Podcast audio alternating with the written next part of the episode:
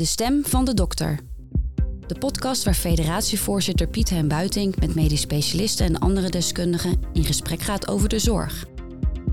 Deze aflevering gaat over samenwerken met commerciële partijen. Kijk, de kern, ondanks de regels die er zijn, de kern is toch gewoon de persoonlijke verantwoordelijkheid en de persoonlijke integriteit van de betreffende medisch specialist. Nieuwe technieken, behandelmethoden, nieuwe geneesmiddelen ontstaan in samenwerking tussen dokters en private partijen. Hoe vanzelfsprekend zijn deze samenwerkingen? En wat leveren ze op? Bij ontwikkelingen van, van hulpmiddelen, van die kunstalvleesklier, hoorde ik de stem van de patiënt heel erg. Van, goh, wij vinden het een mooie ontwikkeling. En dat gaf mij telkens de zet om erbij betrokken te zijn. Welke regels zijn er? En hoe zorg je dat je onafhankelijk blijft? Dit en meer bespreken we in deze aflevering van De Stem van de Dokter. De podcast van de Federatie Medisch Specialisten. Welkom bij deze podcast over de samenwerking tussen commerciële partijen en artsen. Een onderwerp van alle tijden. De laatste tijd weer veel in het nieuws. Dus fijn dat wij hier ook over kunnen spreken met Ariane van Bon, internist, eh, endocrinoloog. En met Johan Legematen, hoogleraar gezondheidsrecht. Welkom. En misschien uh, als eerste vraag maar aan jou, Johan. Waarom doen we dit eigenlijk? Ja, waarom doen we dit eigenlijk? Hè? Waarom zijn we alert op relaties tussen de industrie en tussen artsen en, en ziekenhuizen? Ik denk dat er eigenlijk drie goede redenen voor zijn. De eerste is dat je uh, wil voorkomen dat uh, besluitvorming van artsen wordt beïnvloed door verkeerde motieven. Dus als er, er kunnen relaties zijn met, met, met commerciële partijen, private partijen, daar is op zichzelf niks mis mee. Daar gaan we straks vast nog wel wat dieper induiken. Maar het moet niet zo zijn dat de belangen van die private partijen gaan doorklinken in de spreekkamer. Dat is denk ik één motief ander motief is dat je uh, ervoor moet waken dat publiek en privaat geld niet door elkaar gaan lopen. En met name dat publiek geld niet weglekt naar de private sector. Dus daar moet je ook alert op zijn. En het derde argument, uh, maar dat gaat meer over de relatie ziekenhuis-specialist. Je moet wel gelijkgerichtheid hebben van de specialisten in de ziek en, en de ziekenhuisorganisatie. Dus dat is ook een reden waarom er transparantie moet zijn over dit soort ontwikkelingen. Uh, dat zijn denk ik drie, drie redenen waarom we alert moeten zijn op wat er gebeurt rondom deze problematiek.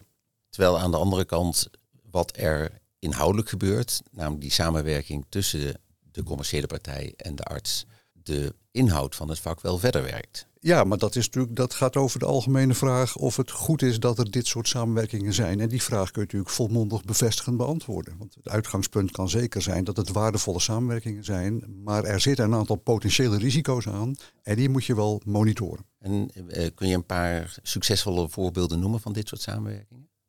Waar moeten we dan aan denken?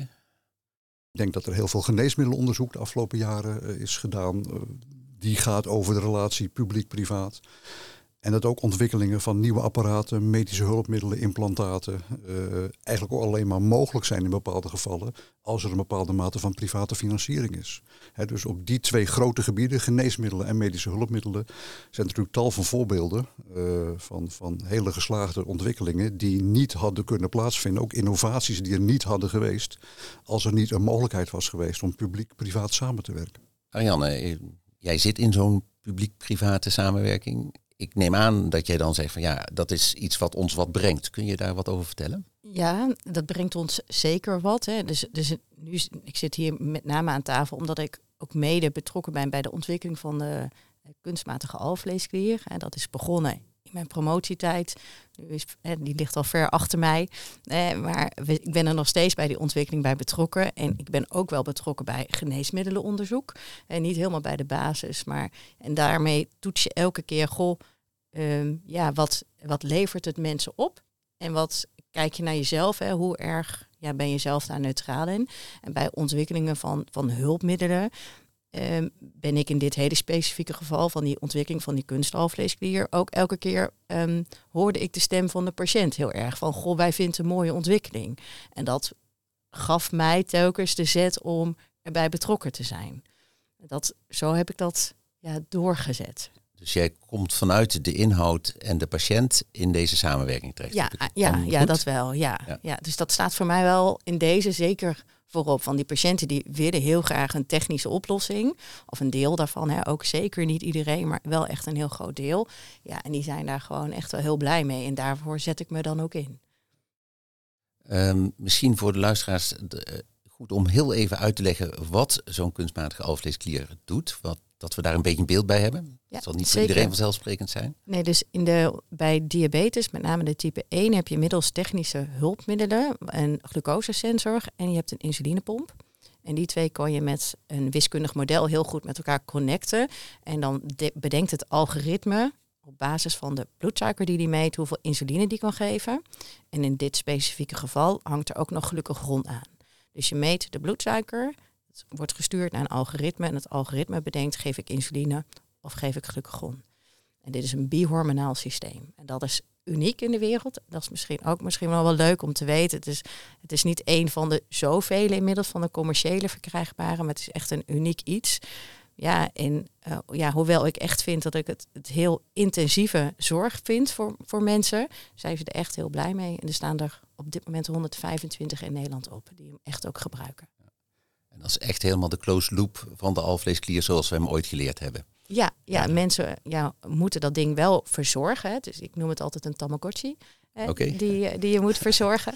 en, ehm, maar als hij eh, doet wat hij zou moeten doen, hè, want het blijft techniek, hè, dan eh, hoeven mensen zich overdag niet over hun diabetes na te denken. Oké, dat is wel een geweldige ontwikkeling dus, Ja, vanuit de patiënt gezien. Ja, vanuit de patiënt gezien zeker. Ja, en dat zeggen ze ook. En ehm, we zijn ook bezig met je jongere studies. En het ding is best nog wel groot. Hè. Het is een hele grote iPhone eigenlijk, maar dan ook nog heel dik.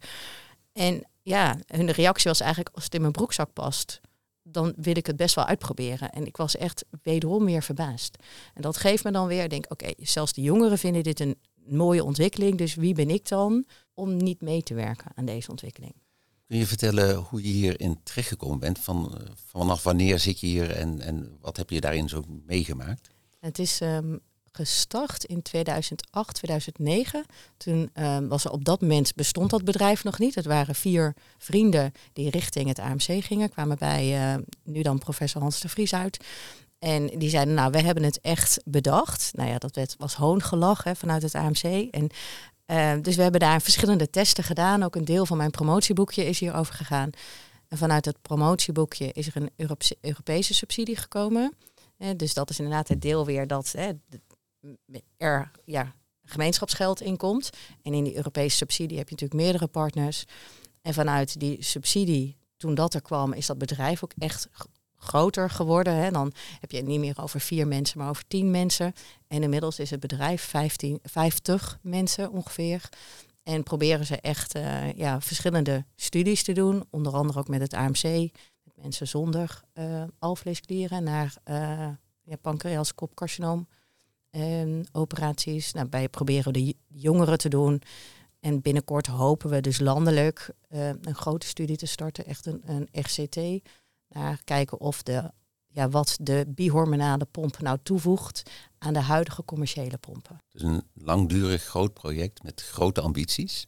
Ja, zeker. ja. Ehm, Ik kan me voorstellen dat je daar ook persoonlijk eh, bij betrokken bent. In de zin van dat wil ik graag voor mijn patiënten bieden. En dat wil ik graag als professional ehm, ontwikkelen. Hè, dus dat, dat, je, dat je daar echt in zit. Hoe is dan de rolverdeling tussen jou en dat bedrijf? Nou, naarmate het groter wordt, ben je er ook minder bij betrokken. Kijk, als het heel klein is, zijn de lijntjes ook kort. En nu zitten er heel veel mensen op, dus ik krijg ook zeker niet alles mee. Maar als er een belangrijke beslissing genomen moet worden, dan toetsen ze dat wel vaak nog bij mij en een aantal andere dokters in Nederland. En dan moet je bijvoorbeeld denken van, ehm, in dit geval heel concreet, we willen iets veranderen aan de glucagondosering.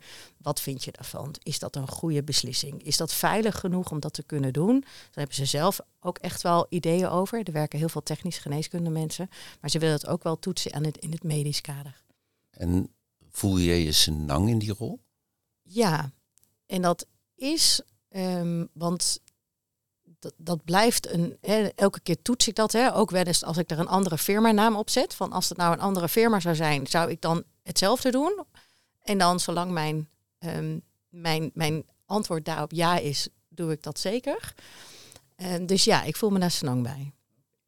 Het onderwerp vandaag is eh, hoe regelen we dat goed? Maar senang voelen is ook iets belangrijks. Dus jij vindt dat je dat zo goed kan doen.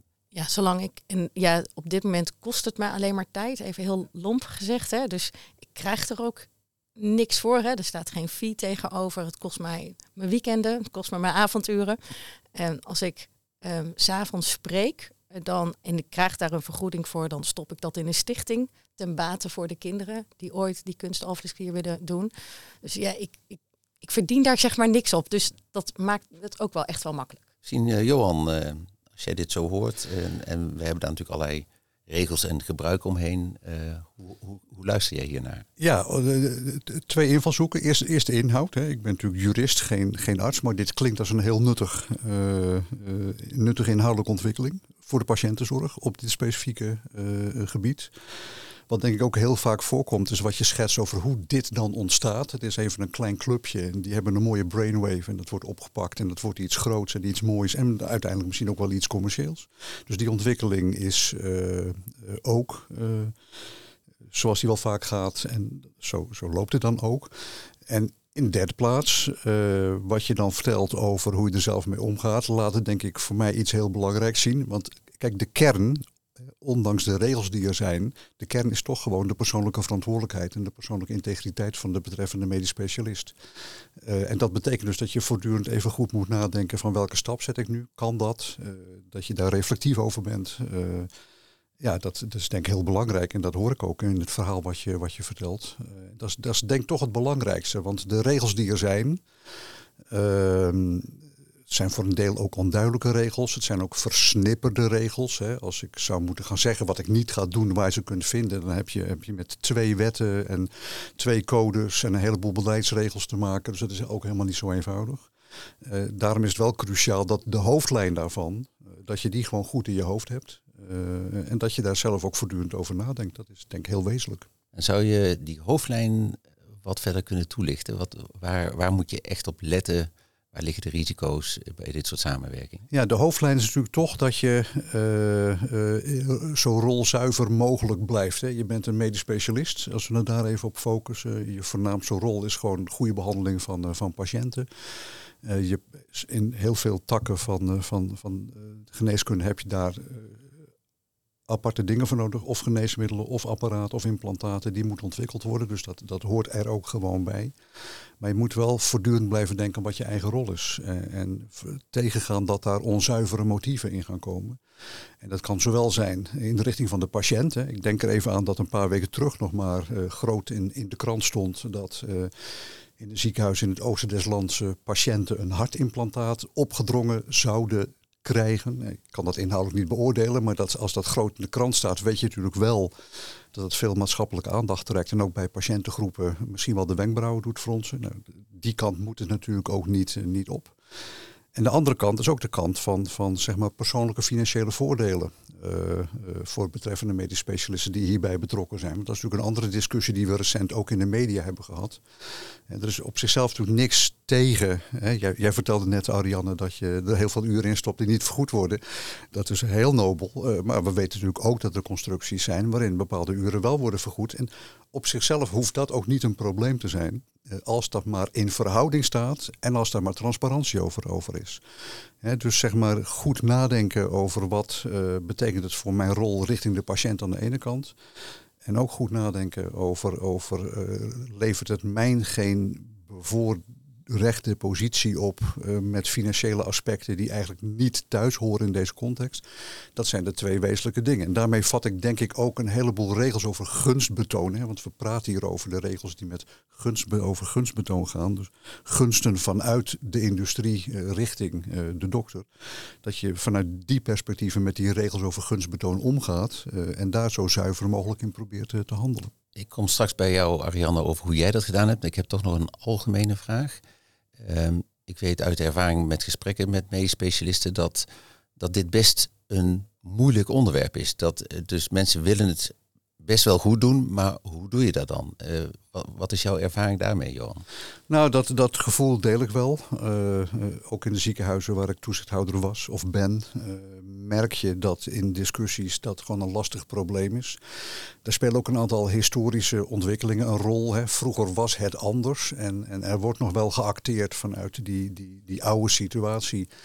En dan wordt er niet helemaal, uh, dan realiseert men zich niet helemaal dat je daar eigenlijk nu op een aantal punten anders mee zou moeten omgaan. Dus ik denk ook niet dat er nou heel veel onwil zit of bewust uh, verkeerd handelen. Maar er zit nog wel een hoop lacune over wat je zou moeten doen. En dat gaat denk ik met name over de transparantie richting andere partijen binnen jouw eigen organisatie.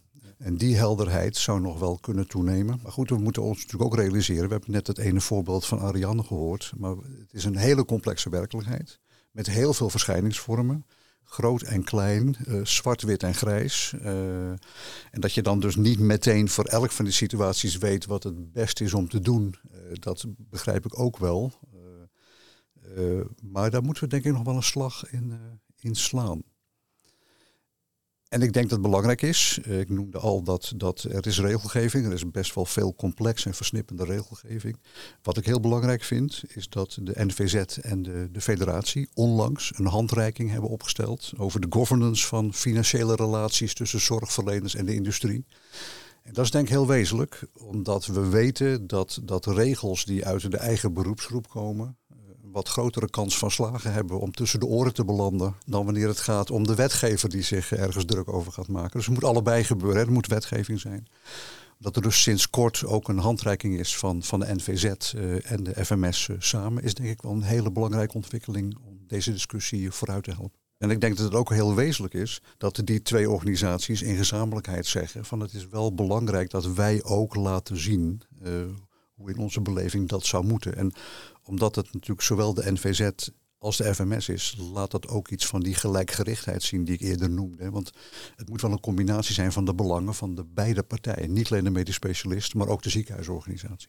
Uh, Ariane, jij zit in die situatie. Hoe is dat voor jou? Is het voor jou helder wat wel en niet kan? Ik heb, Hoe ga je ermee om? Ik heb, op zich vind ik dat altijd weer een geluk dat ik in het Rijnstaten heb ik een aantal mensen dus die op die uh, staan.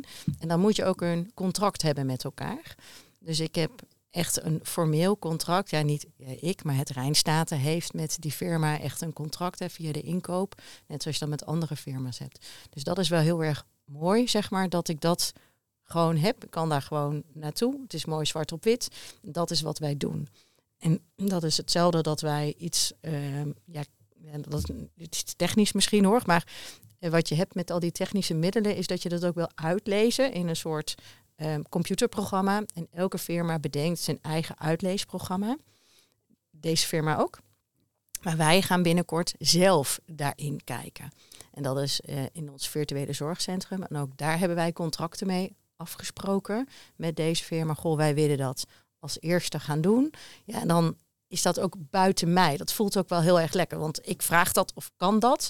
En dan gaan andere mensen in het Rijnstaten gaan mee aan de, aan de slag of dat kan, mag en hoe dan. En dan ja, heb ik gewoon allemaal ondersteuning van juridische mensen om dat goed uh, vast te leggen. Dus je, je hebt eigenlijk jezelf een beetje ontzorgd op dat punt, als ik het zo uh, ja. begrijp. Ja, ja, in elk geval om hulp gevraagd, omdat ik het ook soms heel ingewikkeld vind.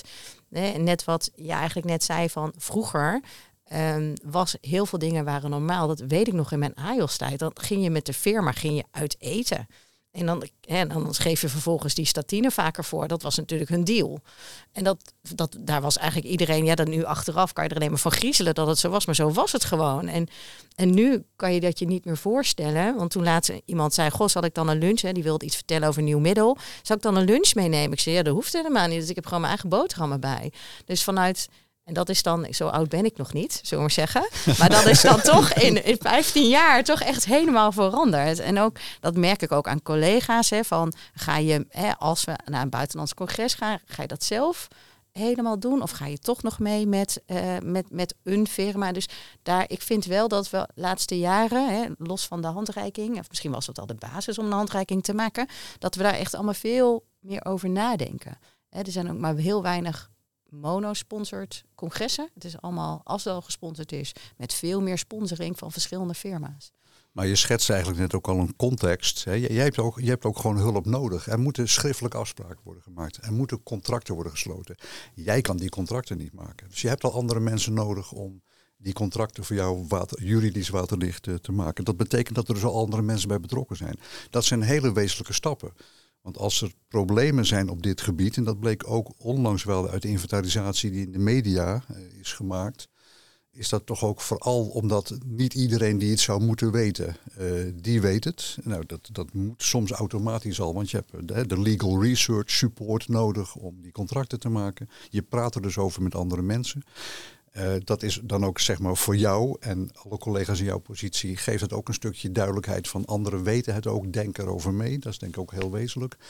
Uh, als het echt om de concrete prestaties gaat die jij zou ontvangen, dan moet je die ook weer in het transparantieregister aantekenen. Dat is soms ook makkelijker gezegd dan gedaan, want het is best een ingewikkeld register. Hè. De transparantie van het transparantieregister is ook niet optimaal, maar het principe is wel dat zichtbaar is wat jij krijgt. Um, en je zou natuurlijk ook nog wel, en dat hoor ik eigenlijk ook wel een klein beetje zeggen, je zou ook met name binnen de ziekenhuisorganisatie kunnen afspreken dat er ook wel een soort van toetsing is van gaan we dit nu doen? Want er is soms heel veel aanbod ook van, publiek, van privaat geld. Terwijl je denkt van ja, dat past nou even net niet in onze portfolio bijvoorbeeld. Dus je zou ook een soort van innovatiecommissie kunnen hebben, eh, waar ook alweer wat meer mensen in zitten, die meer, iets meer afstand zeggen van ja, dit past wel bij ons ziekenhuis, dit past niet bij ons ziekenhuis. En zo creëer je een context waarin, dat, waarin het gaat zoals het eigenlijk zou moeten. Uh, iedereen is er open en helder over. Uh, als je er iets voor krijgt, dan teken je dat aan in het transparantieregister en je bespreekt het met je raad van bestuur. Ja, dan hebben we een ideale situatie bereikt als het zo zou lopen. En zie je dan ook nog een rol voor het collectief, dus de medische staf, uh, in welke vorm die dan ook in een ziekenhuis georganiseerd is? Ja, ik denk dat, dat uh, zeg maar de verantwoordelijkheid die een raad van bestuur heeft uh, voor de ziekenhuisorganisatie als geheel. Ik vind dat die verantwoordelijkheid in, in een soort van afgeleide vorm er ook is bij het bestuur van de medische staf. Of hoe, hoe het MSB dan ook in, in elkaar steekt in het betreffend ziekenhuis. Dit is, hier is een heel duidelijk collectief aspect aan. Hè? Zowel voor de verantwoording en de transparantie, maar ook over de inhoud. Wat doen we wel en wat doen we niet? Want wat je wel en niet doet, laat je niet over aan de particuliere hobby van de specialisten in jouw ziekenhuis. Dan soms moet je er wel gebruik van maken, want dan kom je heel ver. Maar je moet toch wel een soort van beoordeling hebben van wat doen we wel, doen we niet. En als we het doen, hoe doen we dat dan?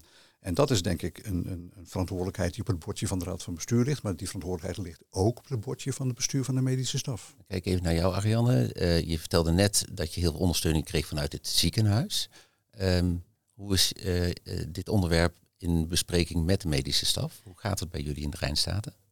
Op zich vind ik dat we heel open zijn. Um, maar de ontwikkeling zeg maar, van het virtueel zorgcentrum, maar daar valt het zeg maar, nu onder, dat is wel vanuit het, de ziekenhuiskant. Nou heb ik ook nog dat ik ook een soort koploper ben van het virtueel zorgcentrum. Dus ik heb soms twee petten op. Maar goed, um, dus daar vertel je ook in het medische, in ons MSB, de coöperatie heet dat gewoon bij ons, vertel je natuurlijk wel wat je doet. Maar dat is meer informatief en niet zozeer besluitvormend gaan we het wel of niet doen. Want dat besluit ligt eigenlijk bij ons aan de ziekenhuiskant. Oké, okay, dus um, en zou je daar meer collectiviteit in willen hebben? Of, of uh, dat, dat we dat verder moeten opbouwen? Hoe kijk je daarnaar? Ja, wij, ja, ik zeg dat A vind ik het een moeilijke vraag. En B weet ik ook niet of mijn collega's. Um, ja, zijn mijn collega's zijn op de hoogte wat ik doe. En ze vinden het allemaal leuk en alleraardigst. En um, daar blijft het dan eigenlijk wel heel erg bij. Dus ik weet niet of medisch specialisten ook heel erg het collectief goed zien. Maar ik denk een ziekenhuis heeft dat misschien meer nog voor ogen. Ik vind, ik vind bij ons is het, ja, misschien bij andere centra weet ik niet hoor. Is we proberen wel voor elkaar te zorgen. Maar uiteindelijk is het toch wel heel erg je eigen vakgroep. En een ziekenhuis ja, heeft natuurlijk het belangen van iedereen. Vind ik nog meer voor ogen dan misschien de coöperatie. Zonder dat ik het heel negatief wil doen hoor. Want ik vind dat we een geweldige coöperatie hebben in het Rijnstaten. Maar, uh... ja, maar de, de vraag is of we daar wat meer in zouden moeten ontwikkelen. Omdat een medisch specialist of een vakgroep in zijn eentje is anders dan wanneer je dat inbedt in het totaal. Dus ik kijk wel even naar jou, Johan. Ja, nee, kijk, ik, ik denk, eh, er is heel veel voor te zeggen dat je ook ruimte laat voor initiatieven vanuit bepaalde specialisten of vanuit bepaalde vakgroepen. Want als iemand gewoon heel erg gedreven is om iets op te pakken, kan dat juist een enorme motivator zijn om, om het wel te doen. Uh, dus dan moet je denk ik, dan moet je niet helemaal dicht regelen met, met toestemmingsrondes van de medische staf, et cetera, et cetera. Tegelijkertijd, uh, het totaalplaatje van wat er in een ziekenhuisorganisatie gebeurt, en ook de financiële stromen die daar een rol bij spelen, dat totaalplaatje moet wel op het netvlies staan. Ik zou zeggen, in ieder geval van de raad van bestuur en de mensen die daar een rol in spelen, maar ook van het bestuur van de, van, van de medische staf. Die moeten dat totaalplaatje wel hebben. Zodat je natuurlijk op enig moment wel in een soort van gezamenlijkheid nog eens even kan zeggen van hé, hey, wat doen we hier nou eigenlijk? Uh, Past dat een beetje bij onze portefeuille? Past het een beetje bij het gezicht van het ziekenhuis? Past het een beetje bij onze strategische visie voor de toekomst? Uh, dat je daar af en toe wel eens even over kan nadenken. Dus je moet twee dingen doen. Je moet gewoon mensen stimuleren om, om hun kracht te pakken en, en de dingen te doen. Ook jouw voorbeeld met jouw collega's. Die tot mooie resultaten kunnen leiden. Maar er is wel een zekere verantwoordelijkheid. Ook op een wat hoger niveau voor het totaal voor de zorgvuldigheid waarmee het gebeurt, voor de procedures die daar een rol bij spelen. Dus dat, die twee dingen moet je proberen denk ik, met elkaar te combineren. En wat je niet moet doen, is het helemaal doodregelen, uh, waardoor individuen gaan denken van ja, ik begin er maar überhaupt niet meer aan. Uh, want dat zou, dat, dat zou natuurlijk hartstikke zonde zijn. Um, we bespreken nu hoe het wel zou moeten zijn. Uh, er zijn ook voorbeelden waarin het misgaat. dus de, de krantenkoppen die af en toe langskomen over Ziekenhuizen hebben te beperkt zicht op de neveninkomsten van medisch specialisten, zoals laatst in het Financiële Dagblad, maar we kennen meer van dat soort uh, artikelen. Uh, hoe, hoe, kijken jullie tegen die risicokant aan? Kunnen we daar meer doen? Ja, dat, dat, om, om te beginnen, uh, we hebben eerder in het gesprek gezegd van er is best wel veel veranderd de afgelopen 10, 15 jaar, maar die wat recentere berichten laten wel zien dat we er nog niet zijn. Ik als, eh, als krantenlezer in dat opzicht lees dan toch nog maar een paar maanden geleden in de krant uh, dat er een aantal activiteiten van medisch specialisten waren waar het betreffende ziekenhuisbestuur totaal geen weet van had. Dus er, is, er zijn al wel stappen te zetten. Het begint natuurlijk toch ook bij, bij die betreffende medisch specialisten, want die zijn een bepaald contact aangegaan met een externe partij en daar vloeit geleidelijk aan steeds meer uit voort ja, dan, je moet wel even dat moment hebben dat je denkt van hé, hey, nu moeten we dat wel even gewoon kenbaar maken binnen onze organisatie. En nogmaals, niet meteen met de vraag van kunnen we even formeel toestemming krijgen. Maar aan de andere kant, in bepaalde gevallen moet er wel degelijk ook formeel toestemming zijn van de ziekenhuisorganisatie. dus daar moet je wel scherp op zijn. En, en er is natuurlijk niet een bepaald mechanisme waardoor, waardoor dit nooit meer zo verkeerd kan lopen. Dat, dat hangt toch weer heel erg af van de manier waarop elk van die betrokken specialisten zijn of haar persoonlijke verantwoordelijkheid oppakt en invult. En, zich gewoon realiseert van nu heb ik iets bij de haak uh, wat even wat overstijgender is dan alleen het belang van mij of van mijn vakgroep. Hier moeten we even stappen in zetten. Uh, nou, misschien dat je daar nog wel procedures uh, voor kunt ontwikkelen. Ik denk dat overigens het besef, hè, wat uit die handreiking die we al eerder noemden naar voren komt, daar ook een grote rol bij speelt. Het is toch altijd een kwestie van je weer even realiseren van, oh ja, dat is waar, dat hoort hier gewoon even bij. Dus dat moeten we even gaan doen. Dus je moet, ja. Um, wat ik persoonlijk altijd ingewikkeld vind, en die hoor ik dan in de wandelgangen, uh, dat uh, omdat er natuurlijk over het algemeen weinig onderzoeksgeld is, of die route om onderzoeksgeld te verkrijgen is best ingewikkeld, dan zijn natuurlijk een aantal firma's bereid om grants te geven. En, en dat vind ik zelf vind ik dat altijd ingewikkeld als ik dat hoor. Dan denk ik, goh, dan geeft een firma geeft op 20.000 of 30.000 euro, kan je een PhD hier voor een tijdje aannemen of een onderzoeker tijdelijk aannemen. En daar is, als het goed is, ook zou daar een formele route, denk ik, voor moeten zijn. Dat je dat ook kenbaar maakt in je ziekenhuis. Dat je dat budget krijgt. En dat staat denk ik ook echt in die handreiking, toch? Want daar gaat het volgens mij in de werkelijkheid nog wel eens dat dat een beetje onder de ja, uit, van de, uit de, niet onder de aandacht. Onder de radar. Onder de radar blijft. Ja, ja dat is een dankje. Ja, Nee, als, kijk, als het, als het bedragen zijn uh, waar ook zeg maar aanstellingen uit voortvloeien. Hè, dus uh, er worden gewoon mensen in dienst genomen. De vraag kan dan ook zijn, wie neemt die mensen in dienst? Komen ze in dienst bij jullie vakgroep? Of worden ze misschien toch deels ook in dienst genomen door de ziekenhuisorganisatie?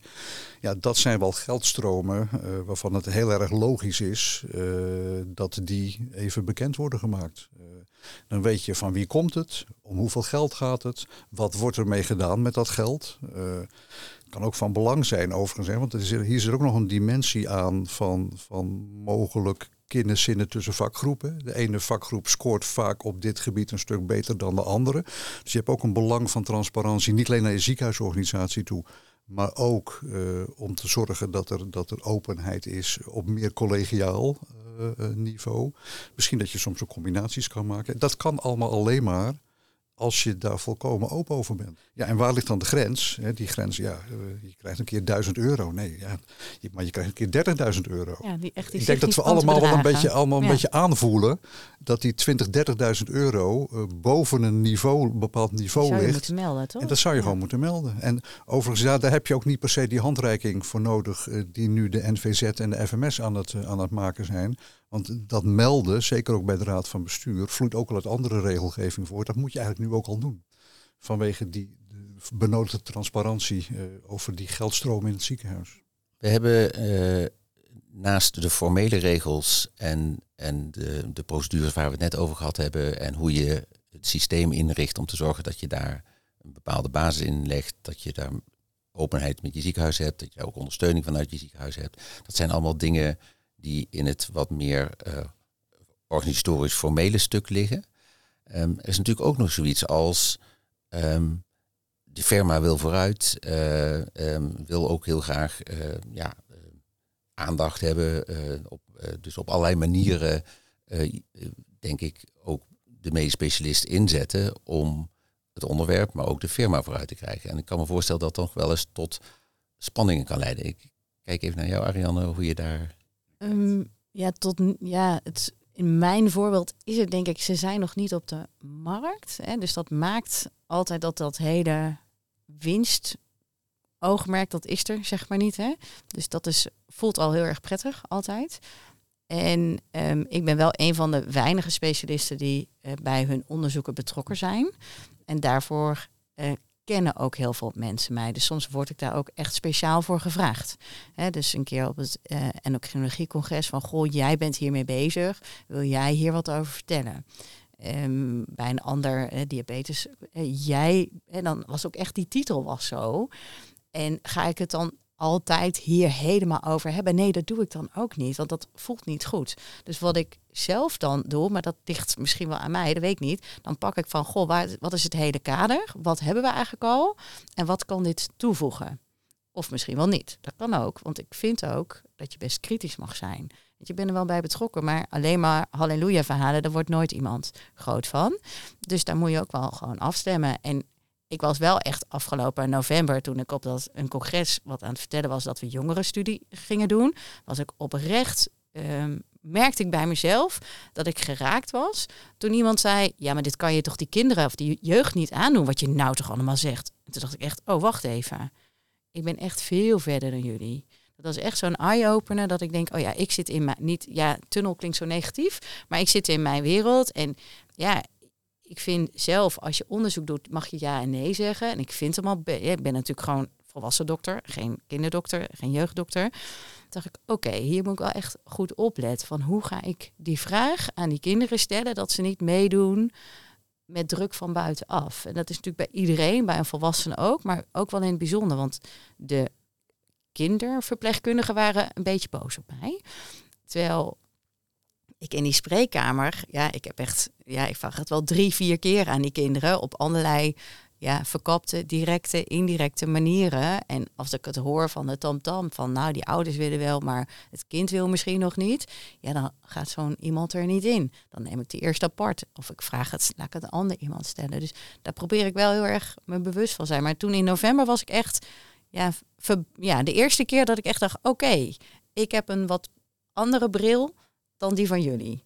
Ja, het is, het is wel een interessant punt, hè? want Piet Heijn zei net, ja, op een bepaald moment de firma wil vooruit. Dat laat natuurlijk ook zien dat er, uh, het kan heel goed zo zijn dat in de ontwikkelingsfase van een, nieuw product of een nieuw geneesmiddel de belangen nog een beetje gelijk oplopen. Je wilt eigenlijk allebei, zowel de, de medisch specialist als de private partij, dat er iets nieuws wordt ontwikkeld wat veel potentie heeft voor de patiëntenzorg. Op het moment dat er is, uh, gaan de belangen misschien wel een klein beetje uiteen. Want dan wordt het plotseling commercieel gezien voor die externe partijen heel interessant om een, om een goed gebleken eh, innovatie op de markt eh, te brengen. Ik weet nog wel dat de eerste, de eerste discussie, ook in de jaren negentig, over de code geneesmiddelreclame, ging ook met name over die fase. Hè, een bestaand product, wat, wat marketing uh, werd toegepast. En het idee was dat de medisch specialist een hele grote rol zou kunnen spelen in die marketing. In het belang niet zozeer van de patiëntenzorg als wel in het belang van die, van die commerciële partij. Daar is de code geneesmiddelreclame voor gemaakt om dat te beteugelen. Dus die omslag uh, van we werken, we zetten samen de schouders onder een, een innovatie en we gaan kijken of dat slaagt. Die fase, en de omslag naar het is gelukt en nu wordt het een product waar geld mee te verdienen valt. Ja, dat is wel een hele, een hele uh, cruciale fase. En dan moet je denk ik wel extra alert zijn, ook als medisch specialist, dat je dan niet zeg maar meegaat in die ontwikkeling die heel veel risico's kan genereren op het punt van zowel beïnvloeding van besluitvorming over patiënten, als misschien de eigen belangen die je daarbij uh, uh, zou kunnen hebben, ook in financiële zin. Dus dat, die, die overgang van ontwikkeling naar, naar bestendigheid en, en marketing, ja, die verdient wel extra aandacht, denk ik. En dat zou zomaar een keer kunnen gaan gebeuren met uh, de kunstmatige alvleesklier waar je mee bezig bent. Ja. Hoe bereid je je daarop voor? Want uh, als je dat van Johan hoort, van je zit nu in de relatief rustige en relatief veilige fase, ja. maar er komt een spannende fase aan. Ja, nee, daar ben ik me wel echt heel bewust van. Um, dus er gaat een moment komen dat ze echt op de markt zijn. Ja, en dan gaan we dit, dan ga ik dit soort afwegingen in elk geval eerst met mezelf doen. En eh, in mijn groep werd al gezegd, goh, ga er in elk geval ook hulp bij zoeken. Van toets, hè, laat jezelf toetsen. Van wat voelt goed, wat is nog goed en uh, ja, wanneer moet je het niet meer doen. En uh, het probleem is, ja, je kent ze nu al heel erg lang. Hè? Dus en aan de, de bedenker van dit alles, ja, daar ga je relatief vriendschappelijk mee om. Dus dat is ook heel ingewikkeld. Dan denk ik, goh, kan ik dat, hoe kan ik dat over een paar jaar, als je op de markt zit, als we dan samen ergens een kopje koffie doen, ja, dan is dat eigenlijk alsof ik met een fabrikant koffie zit te drinken. Terwijl dat misschien helemaal niet zo is voor mij. Dus die ja, die zit al wel in mijn hoofd. Maar ik ben er nog niet helemaal uit. Tenminste, ik vind het. ik weet het antwoord wel, want dat moet ik gewoon niet doen. Ja. maar het dilemma zit ook niet daar. Maar het zit natuurlijk in dat je ook gewoon mens bent. en dat je ook gewoon relaties onderhoudt met mensen. En dat, dat je samen natuurlijk een hele intensieve fase hebt doorgemaakt aan het begin van het traject. En het is ook jammer als je dat helemaal kwijt zou raken. En toch, hè, en toch moet die onafhankelijkheid blijven. Dat, ja. nee, dus hij is best ingewikkeld. ja. Maar ik ben er wel mee bezig. Het is niet zo dat ik daar heel naïef mee omga en zeg, nou, dit kan allemaal, omdat het. Nee, want ik zie ook wel, ook in de ontwikkeling van het product, dat het zeker niet voor iedereen is. En ik denk dat dat ook al, uh, terwijl uh, een bedrijf vaak zegt, nou, dit is de oplossing voor iedereen. Nou ja, dat denk ik niet. Ik denk dat dat ook al helpend is. Dat je gewoon wat kritischer kan. En Johan, als je dit zo hoort en je zou Ariane langs krijgen in een keer een goed gesprek van uh, hoe bereid je je voor op die volgende fase? Wat, welke aspecten moet, uh, moet ze alert op zijn? Nou, om te beginnen is het natuurlijk al belangrijk dat je je realiseert dat, die, dat er een, een, een, andere fase aankomt. En dat die andere fase nieuwe eigenschappen met zich meebrengt en nieuwe afwegingen en dilemma's genereert. Ehm, daar, is natuurlijk ook, daar moet je echt maatwerk in leveren. Hè? omdat het kan ook zo zijn, dat is misschien bij jou niet zo, maar er zijn ook een aantal van dit soort ontwikkelingen. Wel bijvoorbeeld de ziekenhuisorganisatie partner is, ook investeert. En het kan ook een start-up zijn die mee door het ziekenhuis is opgericht. Dat is wel weer een hele andere situatie dan een volkomen externe partij waar jij een relatie mee hebt. Dus je moet om te beginnen ook kijken van wat is eigenlijk de configuratie waar we mee te maken uh, hebben. En als het een, een, een, echt een externe partij is met een eigen financieel belang, eigen commercieel belang, ja, dan moet je goede afwegingen maken over hoe je, hoe je daarmee omgaat. Je hoeft denk niet te zeggen van we moeten de banden rigoureus doorsnijden. Dat, zou, dat hoeft ook helemaal niet. Aan de andere kant moet je ook voorkomen dat toch het de idee kan ontstaan. Kijk, wij juristen zijn niet alleen uh, beducht voor partijdigheid, we zijn ook beducht voor de schijn van partijdigheid. Of de schijn van een gebrek aan onafhankelijkheid. En dat speelt hier natuurlijk ook een rol. Hè. Je kan zeggen, ik heb het allemaal keurig formeel geregeld. Maar toch kan de indruk bestaan uh, dat je net even aan de verkeerde kant van de streep zit. Dat betekent dat je eigenlijk een soort van extra terughoudendheid zou, zou moeten hebben. En dat je ook in, in gezamenlijkheid, en dan is ook gezamenlijkheid weer de medische staf en de ziekenhuisorganisatie, dat je in gezamenlijkheid moet, uh, moet afspreken waar ligt onze grens. Want dat je natuurlijk medisch specialisten tot op zekere hoogte wel zou mogen belonen voor zo'n soort ontwikkeling, daar heb ik geen aarzeling over. Dat lijkt me prima. Als dat maar gewoon wordt afgesproken in gezamenlijkheid. En je ook weet uh, wat een beetje de grenslijnen daarvan, uh, daarvan zijn. Ja, dat kan alleen maar door weer wederom de zaak gewoon volkomen open te gooien ethisch te beoordelen, juridisch te beoordelen en daar dan met z'n allen afwegingen in te maken. En als jij dit hoort, denk je van daar kom ik mee uit de voeten? Nou, dat sterkt mij in de gedachte dat ik over een paar jaar uh, of uh, jou ga bellen. of in het ziekenhuis in elk geval op zoek gaan naar extra hulp. En ik, ja, ik vind, ik heb zelf gewoon, ik vind de Rijnstaat een mooi ziekenhuis. Hè, dus ik heb gelukkig open lijnen, zowel naar de coöperatie als naar mijn raad van bestuur, om dit allemaal gewoon daar op tafel neer te leggen. Dus dat is wel, ja, ik ben bevoorrecht. Ja.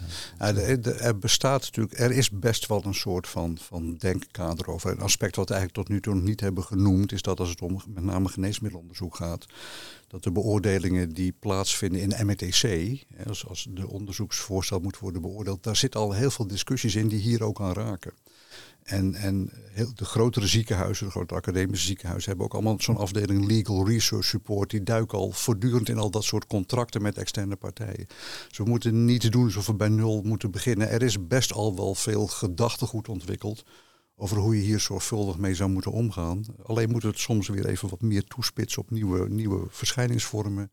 Er moet maatwerk worden geleverd. Maar er, er ligt al, zeker in de grotere ziekenhuizen, heel veel denkkracht over hoe je met dit soort thema's zou, eh, zou moeten omgaan. En wat ik ook heel duidelijk in jullie verhaal hoor, er is een soort stopmoment nodig tussen de fases waarin dingen zich ontwikkelen. Dus we noemen nu de onderzoeksfase naar de commerciële fase, maar ik kan me, dat is bij geneesmiddelenonderzoek ook heel nauwkeurig natuurlijk gedefinieerd van in welke fase zitten we en welke ja, uh, procedures en regels horen daar dan bij.